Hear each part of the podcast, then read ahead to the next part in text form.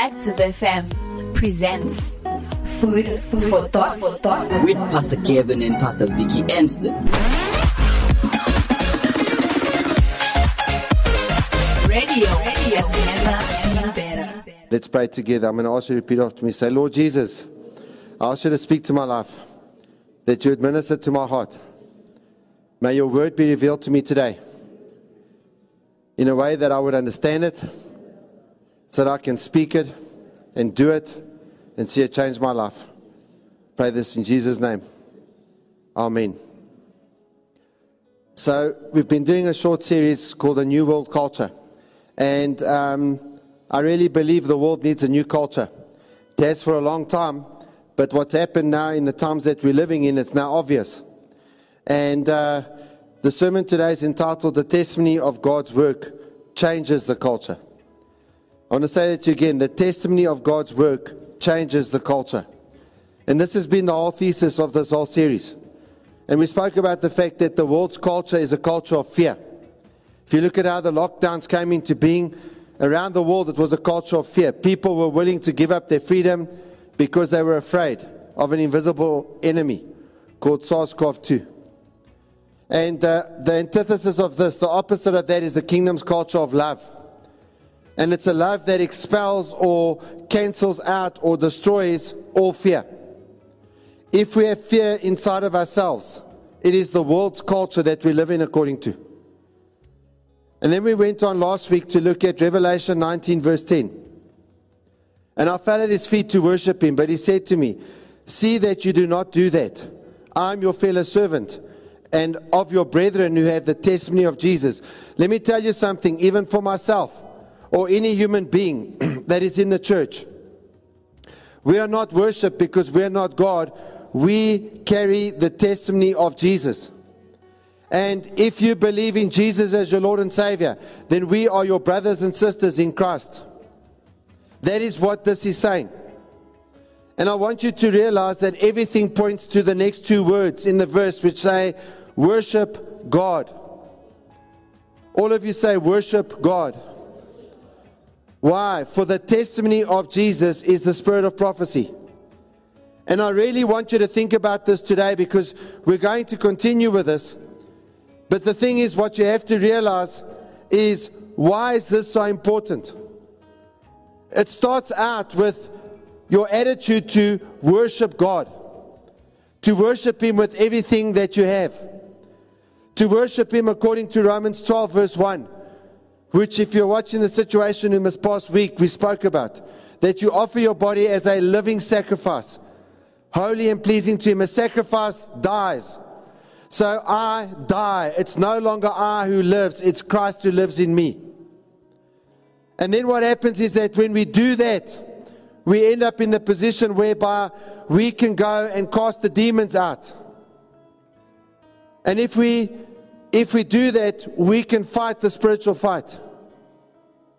Now, the testimony of Jesus is the spirit of prophecy. I want you to think about testimony. Testimony speaks of something that's been done. It speaks of in the past. When I look back, I'm looking at testimony. So, for many people, the testimony that they see is the testimony of COVID 19. And every single decision they make, they look back at the testimony of people that they've buried. And everything that they decide on the future is based on the testimony of West Park Cemetery. I, I want you to think about how you'll win in life. If from the outset, your testimony is the cemetery, your future is death. But the testimony of Jesus is not death. You see, the culture of the world is fear because the, the world is afraid of death, and death is the reality of the world. You're either dead in West Park Cemetery or you're busy dying every single day. Every second that you're alive, you are one second closer to your death. And that's the reality of the world. And what does the world do? It lives in fear of death. And the world spends all its time trying to stave off that which is inevitable. I know we never think it will happen to us, but yet it will happen to all of us. But the testimony of Jesus is different. The testimony of Jesus is also looking back, also looking at what has happened, and it is the spoken or written word of everything that is done. The testimony of Jesus is in the Gospels. The testimony of Jesus is in, is in church history. The testimony of Jesus is in our own lives in terms of how the Lord saved us, how we came out of being in a place whereby we have no hope, we have no redemption, we're headed for hell. And yet we get saved out of that into eternal life. The testimony of Jesus is when we've prayed for someone and they've been healed. The testimony of Jesus is when we've prayed and the Lord has come through for, with us for, uh, for, for us with finances. The testimony of Jesus, we were going to starve tonight. There was a knock on the door and someone brought us food. That's the testimony. And the testimony of Jesus becomes a prophecy. And a prophecy speaks of the future. It foretells the future. And it has therefore the ability to change present situations. To change the present reality that people are facing because the testimony of Jesus carries the weight of heaven to alter the reality of a problem or situation that we are facing. I said last week and I'll say it again this week, that I believe people that are part of this service are going to see family members healed. I believe it. It was last week, and I believe it this. It wasn't like last week was a special service. No, no, no. This week it's the same. I believe that there are people in the service who are going to see family members healed, but it's those who are going to step out in faith and start praying and start applying the blood of Jesus and start declaring that by his stripes we are healed. Even though you feel like an absolute fruitcake while you're saying it, you say it anyway. And you stand on the word when everything inside of you and everything in the natural world says the word will not come to pass. You do it anyway. Charles Spurgeon, I want to quote, we quoted him last week, I want to quote him again. When people hear about what God used to do, they say, oh, that was a very long time ago. And then he said this listen to these words I wanted to know, has God changed? Can God not do again what he did at one time? I say that what God did is a prophecy of what he intends to do again. Let us look on what God has done as a precedent. It's a precedent. In other words, it must be followed in the future. The testimonies were passed on in the, in, in the Bible to give to the children, and the testimonies were passed on to give the children courage to keep the commandments of God. We looked at Psalm 78 and specific in 9 and 11, we looked at what happened with the children who did not have the testimony of Jesus, who did not have the testimony of what God had done when He led the Israelites out of Egypt into the promised land. It says, The children of Ephraim, being armed and carrying bows. In other words, they had everything that they needed from a human perspective. They had the skills, they had the technology, they had the weapons, they had the equipment, they had everything that they needed. They could have won the battle. Yet what happened? Being armed and carrying bows turned back in the day of the battle. They had diarrhea. They got scared. They got afraid and they ran away. Why did they run away? Verse 10. They did not keep the covenant of God. They refused to walk in His law. So they broke off their relationship with God. They cut themselves off. They did their own thing. They worshiped other gods. They did things that they weren't supposed to do. And it's not that, oh, you're so bad. No, no. They had a covenant with God. God had allowed them to walk through the sea. He said, worship me and worship me only. And they cut that off. They refused to walk in his law and they forgot, to, that they forgot his works and his wonders that he had shown them. Here's the issue they didn't speak about what God was doing, they didn't testify. And when they didn't testify, out went the commandments of God. When we don't speak about what God is doing, then following God and doing the commands of God and putting God first and living for his cause, which means you're living for his church and doing all that kind of stuff and praying for the sick when you're afraid you might catch COVID from the person that you're praying for. All of that stuff goes out the window.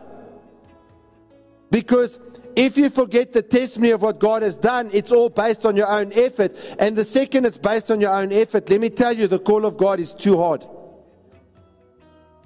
It's not that you don't want to do it, it's that it's too hard. Without God, it's impossible to do. You can't do it. Don't tell me you don't want to. Admit that you can't. Because you're trying to do it in your own strength. When God reveals himself in people's circumstances, through things that provide a testimony, it invites them in to open their hearts and have a relationship with him. God does miracles for you. God does supernatural things in your life because He wants to invite you in to have a relationship with Him. He wants it to be you and Him. The testimonies of what God has done, the testimonies of what Jesus has done, invite us into His story. Invite us to be in a place where we're living in His story. to change the atmosphere of the room. Share the miracle stories. For those of you who weren't part of Active Youth on Friday, I would strongly advise that you go and have a look at that. It was all about prayer. It was all about testimonies. Testimonies change the atmosphere of the room. Testimonies will change the atmosphere around South Africa. When you're in fear, you are being played. Trust me, you are being played. Every bit of information that you receive, you're being played. Ephesians chapter 3, verse 10 to 13. God's purpose in all this was to use the church to display his wisdom in its rich variety to the unseen rulers and authorities in the heavenly places. This was his eternal plan, which he carried out through Christ Jesus our Lord. Because of Christ and our faith in him, we can now boldly and confidently come into God's presence. So please don't lose heart because of my trials here.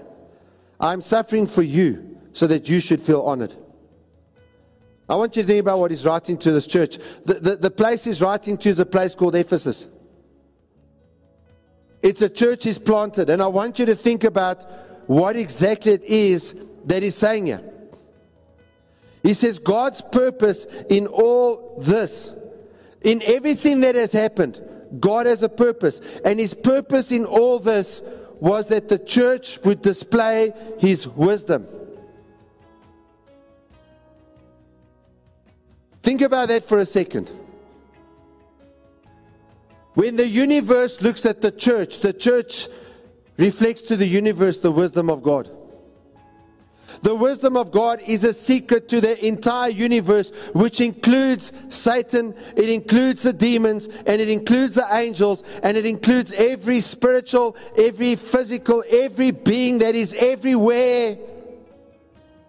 The entire universe is looking at the church to see the wisdom of Almighty God. And it says, listen to this. I mean, think about this.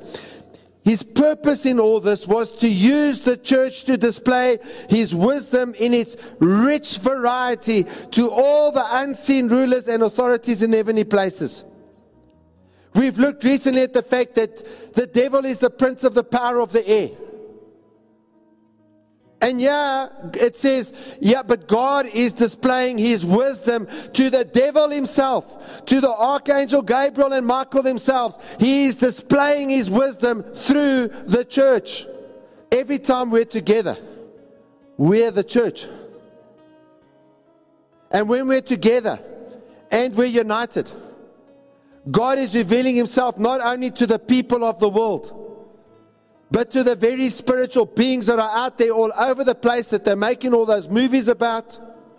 All those people who've got their angel cards and their angel this and, and, and, and the ancestors, and to every single one. The wisdom of God is being shown to all of those beings, whatever, wherever they are, through the church.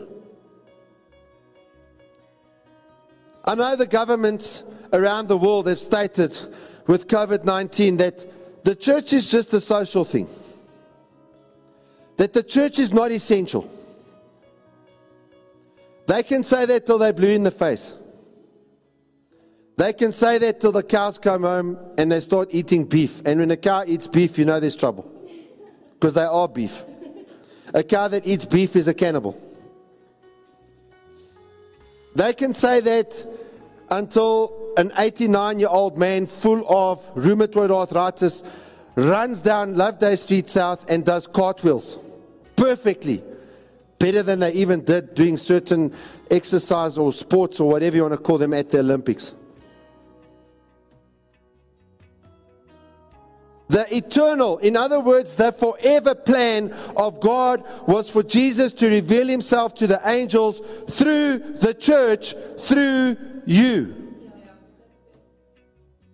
And a big tool that he uses in doing that is testimony about the supernatural things that God has done.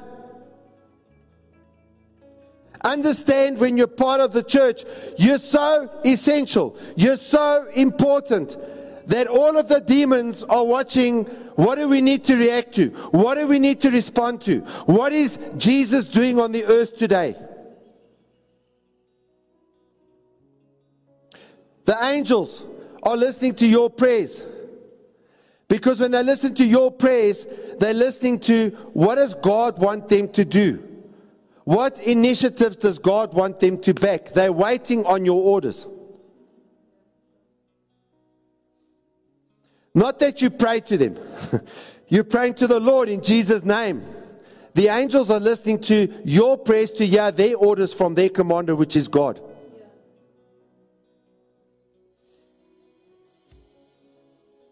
When we share the stories, the atmosphere in the room changes. God looks for people who value Him enough that they will give Him an opportunity to show off His work. He will not show off His work in your life without your permission. He specializes in the impossible. And I've decided, myself and anyone that is with me, we're there for the journey. We're there for the journey. Now, I just quickly want to share something that we've shared before.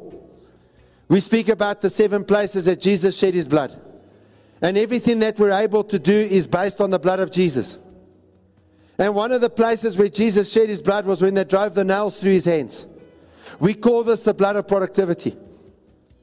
And the blood of productivity speaks to the gifts of God, the gifts of the Holy Spirit. And in 1 Corinthians chapter 12, verse 6 to 11, it says, Now there are different kinds of working, but the same God who works all of them in all men. Now, some translations talk about gifts. So the same God works all of these things in all men. Now, to each one in verse 7, the manifestation of the Spirit is given for the common good. To one there is given through the Spirit the message of wisdom to another, the message of knowledge by means of the same Spirit. To another, faith by the same Spirit. To another, gifts of healing by that one Spirit. To another, miraculous powers. To another, prophecy. To another, distinguishing between spirits. To another, speaking in different kind of tongues. And still another, the interpretation of tongues. All these work uh, all these are the work of one and the same Spirit, and He gives them to each one just as He determines. Now, I want to give you an example here. He talks about the gift of faith. Do you know we're all, we're all commanded to have faith? In fact, in, in the book of Ephesians, in, in chapter 2, the Apostle Paul says, For it is by grace that we have been saved through faith. So the grace of God, the mercy of God comes on us through our faith in Him. So we're all commanded to have faith, but some people have the gift of faith. So over and above what they can do, there's a gift and they do certain things, they walk certain things, and miraculously things just happen. So, yes, some people have that gift, but we can all walk in faith. You say, Yeah, but I doubt. Let me tell you, the opposite of faith is not doubt, the opposite of faith is unbelief. The opposite of faith is when you choose stubbornly not to believe. When you say God cannot do this, or God will not do this, or whatever. Now, according to Scripture, there are nine gifts of the Spirit. And you can divide them into three categories. The first one is the gift of revelation. And revelation comes through a word of wisdom, it gives direction. And, and often a word of wisdom will come to someone where someone will say something to them about something that they couldn't have known about. And they will realize there's wisdom here and there's something bigger in terms of what this person is saying than what they're actually saying. An example of this is in Exodus chapter 18. You can go and read it in uh, verses 13 to 27, where Moses' father in law Jethro comes to see him. And Jethro says, The way you are working, you're going to work yourself out. You need to build a team. And you need to build the team using the men that you have and, and, and give them responsibility in accordance with their abilities. The whole cell vision and everything is about that giving people responsibility in, in, in, in, in line with their abilities and then teach them how to grow so that they can take greater and greater responsibility so that they can lead the way God wants them to lead.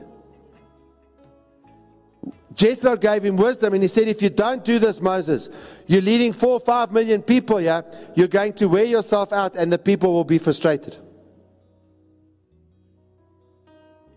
The second gift of revelation is the word of knowledge. And this is a gift of information. You, you're providing accurate knowledge that reveals a specific fact to someone. And this is like a watchtower that warns the person. And the person listening gets shocked because the question that they have how could they have known this?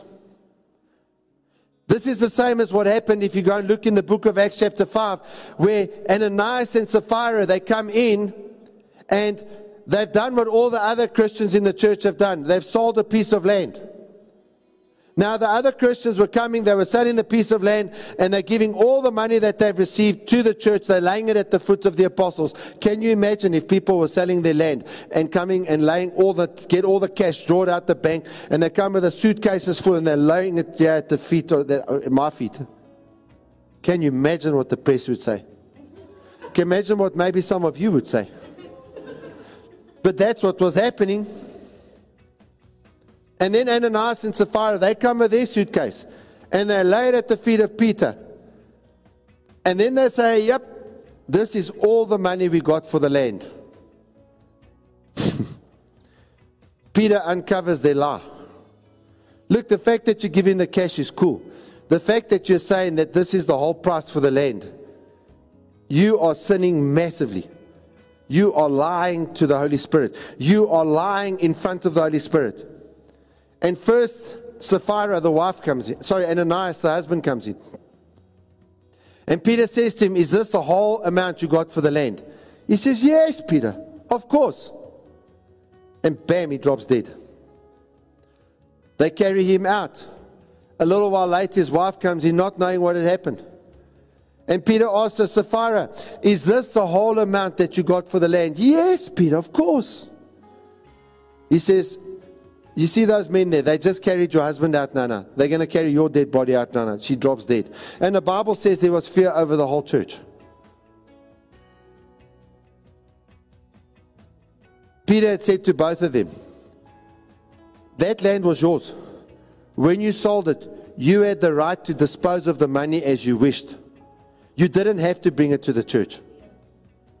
You could decide to bring it to the church and you could decide not to. You could even decide to bring a portion to the church. That would have been awesome. But you lied. A lie was uncovered by a word of knowledge. Had it not been uncovered, the growth of the church would have been affected. There's also the discerning of spirits. And this allows us to recognize when a wrong spirit wants to move in on the church. And this helps us to maintain a purity of the gospel and protects us from doctrinal error. That's like the diviner who came to the Apostle Paul in Acts chapter 16.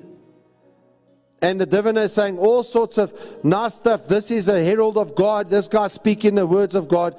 But this person was coming in with a wrong spirit to affect the church. And let's just say that Paul told him to shut up with some spiritual power added to it. If you can't discern, you will be deceived. There's gifts of power. Gifts of power. The first one is faith. And what faith does, the gift of faith I'm talking about now, it removes us from the natural context and leads us to walk along the path of the supernatural. It gives us spiritual eyes with the ability to clearly perceive the invisible. We can clearly see it. When the Word of God takes on meaning in our lives, producing superhuman strength to challenge and conquer the impossible with absolute certainty that the, that the Lord will give us victory, we're operating in the gift of faith. There's sometimes that people walk out. We've even, I've even experienced in my own life. You walk out like when we walked into this building. A totally impossible situation to pay for this thing.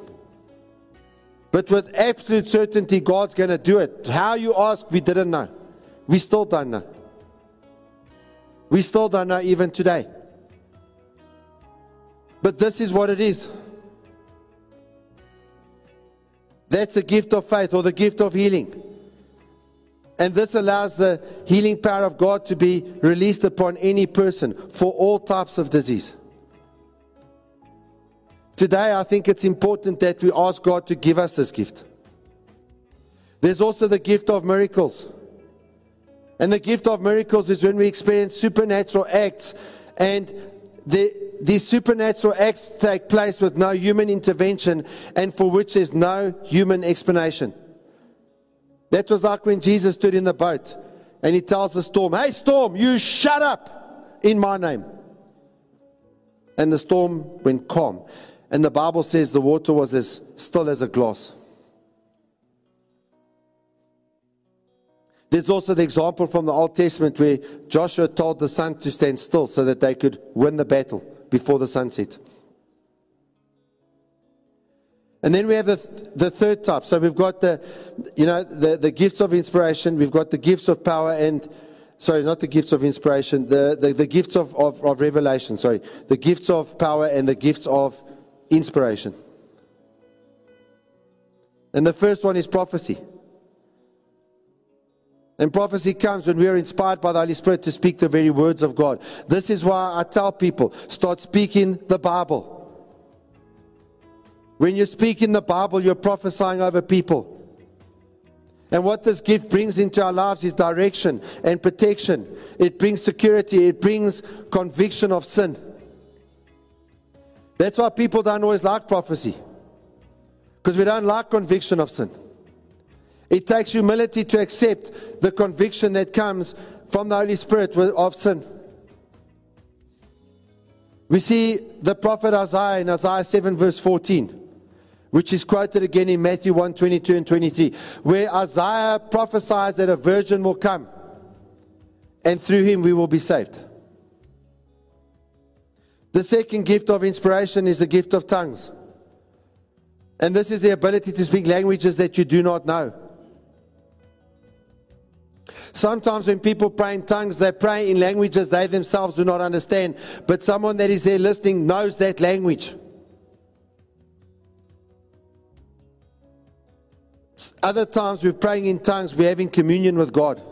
In our own quiet time at home, we're praying and He's building us up. He's strengthening us. And through strengthening us, He edifies, which is to build up the church. Tongues can also be assigned to unbelievers. When you speak in a language you don't understand, but that unbeliever does, God speaks to them because they know you can't speak the language they understand. And then there's the interpretation of tongues. And this allows us to understand what people are saying when, uh, when tongues are spoken. The gift of tongues combined with the gift of interpretation of tongues is the same as prophecy.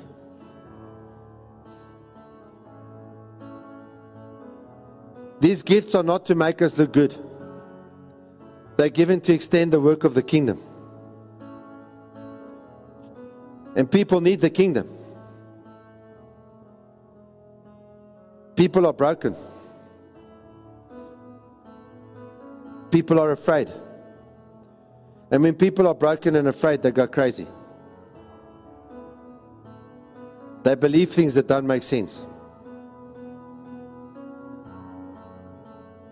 They believe that going to church will be a super spreader event. But going to a hospital is not.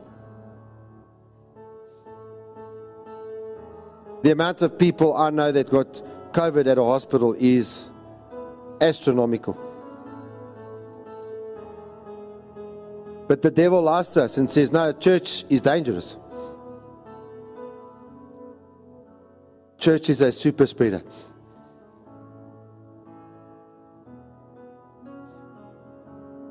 I want to tell you that when we gather and we share the testimonies of what God has done, and even when we have to meet scattered like this all over the internet and all of these sorts of things, when we start sharing the testimonies of what God has done, something changes in the room. And if you haven't seen Friday night's Active Youth, go watch it. It was just testimonies. The whole thing was testimonies. Testimonies of what the Lord is doing. It's all that it was. Nothing more, nothing less. And the thing is, that's enough. That's enough. Because if God can do it for you, He can do it for me. And the moment I know and I get convicted and convinced that God can do it for me, the atmosphere in the room changes around me. No longer am I devoid of hope and full of fear. I expect to see miracles. I expect to see the supernatural. I expect to see God coming through. I just want to go back to Romans 10, verse 8 and 9. But what does it say? The word is near you, in your mouth and in your heart. That is the word of faith which we preach. That if you confess with your mouth the Lord Jesus and believe in your heart that God has raised him from the dead, you will be saved. You need to understand that we're talking about the testimony. We're talking about what God wants to do. We're talking about what God's going to do. We're talking about the fact that when we have a testimony, it's a prophecy for the future for someone that's in the room that is listening to us as we give the testimony. You know, sometimes a person can give a testimony of what God has healed them from, and someone else in the room can have that exact problem, or someone else on that Zoom meeting or that Google Meet meeting or whatever meeting they have the exact same problem. They have the exact same issue. And the testimony gives them a conviction that God is busy healing them. And they experienced what the testifier experienced just through the power of a testimony about what Jesus had done. That's why the enemy wants to stop testimony. He wants to stop it. But I want you to realize this the testimony, and even if God heals you so supernaturally from something you should have died from, in a way that everyone knows that you should have died from that thing. If you don't know Jesus as your Lord and Savior, that testimony is for naught.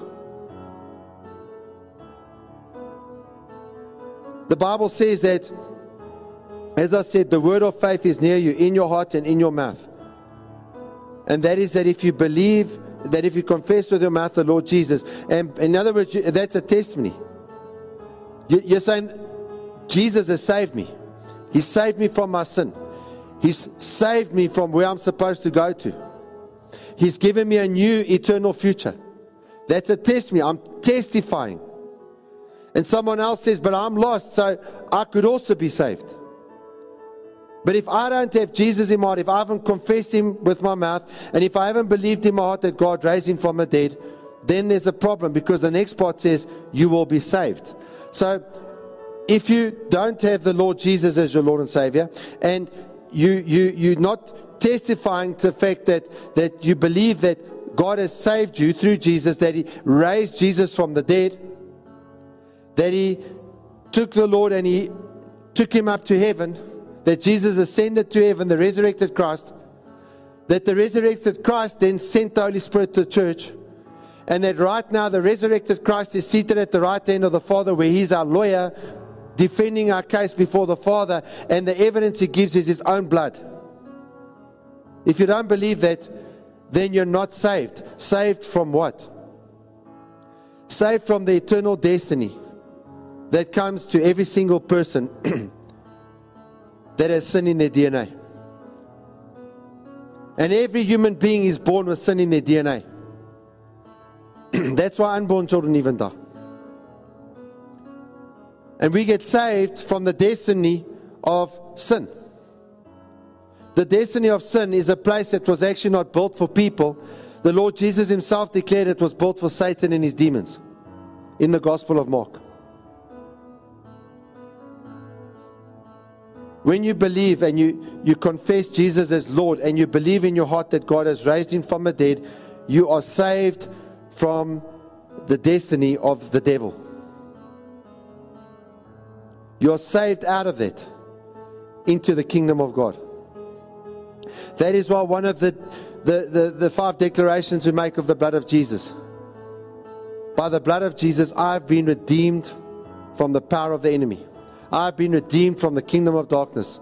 I've been taken into the kingdom of Jesus Christ, the Son of God. I have a new king. Jesus is now my king. That means if the devil comes into my life and he touches me, he is trespassing.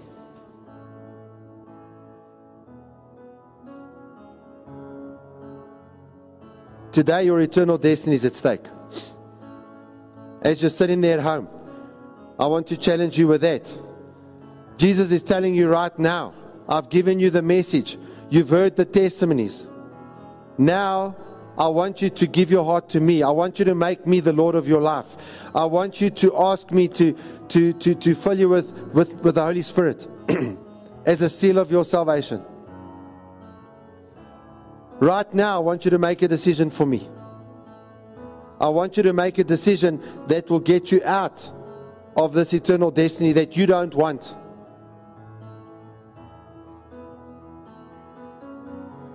And I want to encourage you right now this, this place is an altar. And so, in a moment, I'm going to ask everyone that's here or at one of the other sites that if you need to give your life to Jesus, if you need to recommit your life to Jesus, that you will raise your hand. If you are watching alone, I'm going to ask you to come and kneel before the screen and see the screen as an altar. And that's your raising of your hand. If you're listening via the audio, do the same. If you're in a public place and you can't do that, just put your right hand on your heart right now.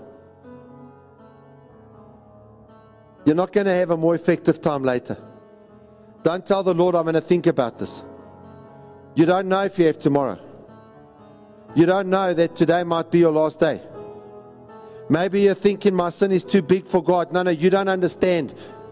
The blood of Jesus is far more expensive than the sin of the whole world. Your sin doesn't even come close. Your sin doesn't even register on a sin meter.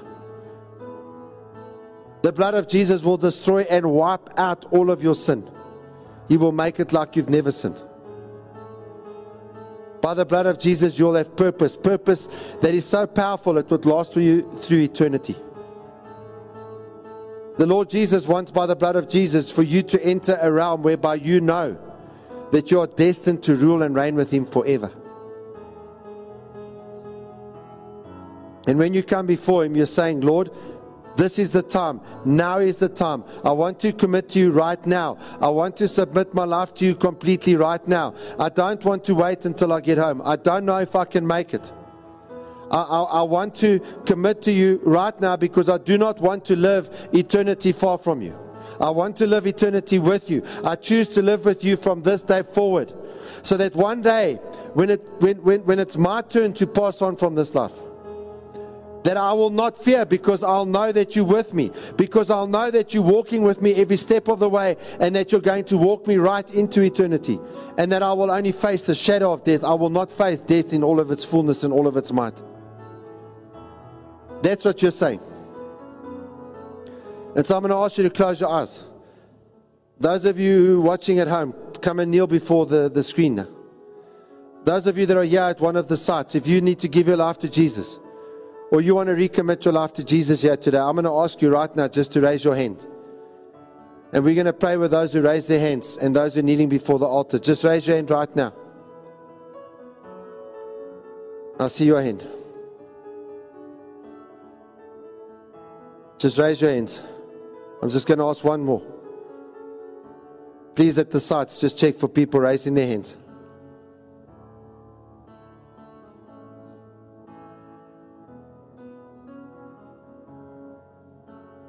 I'm going to ask everyone now to put your right hand on your heart. And as you're putting your right hand on your heart, I want you to visualize Jesus. I want you to remember that He died for you on the cross. And I want you to remember what the Bible says about Jesus that He is the same yesterday, today, and forever. The same Jesus who died over 2,000 years ago on the cross for you at Calvary, His work stands today as a testimony of the fact that as you give your life to Him, your sin is destroyed. The blood of Jesus that He shed on the cross was the price He paid. And that blood is the blood that will wash your sin away.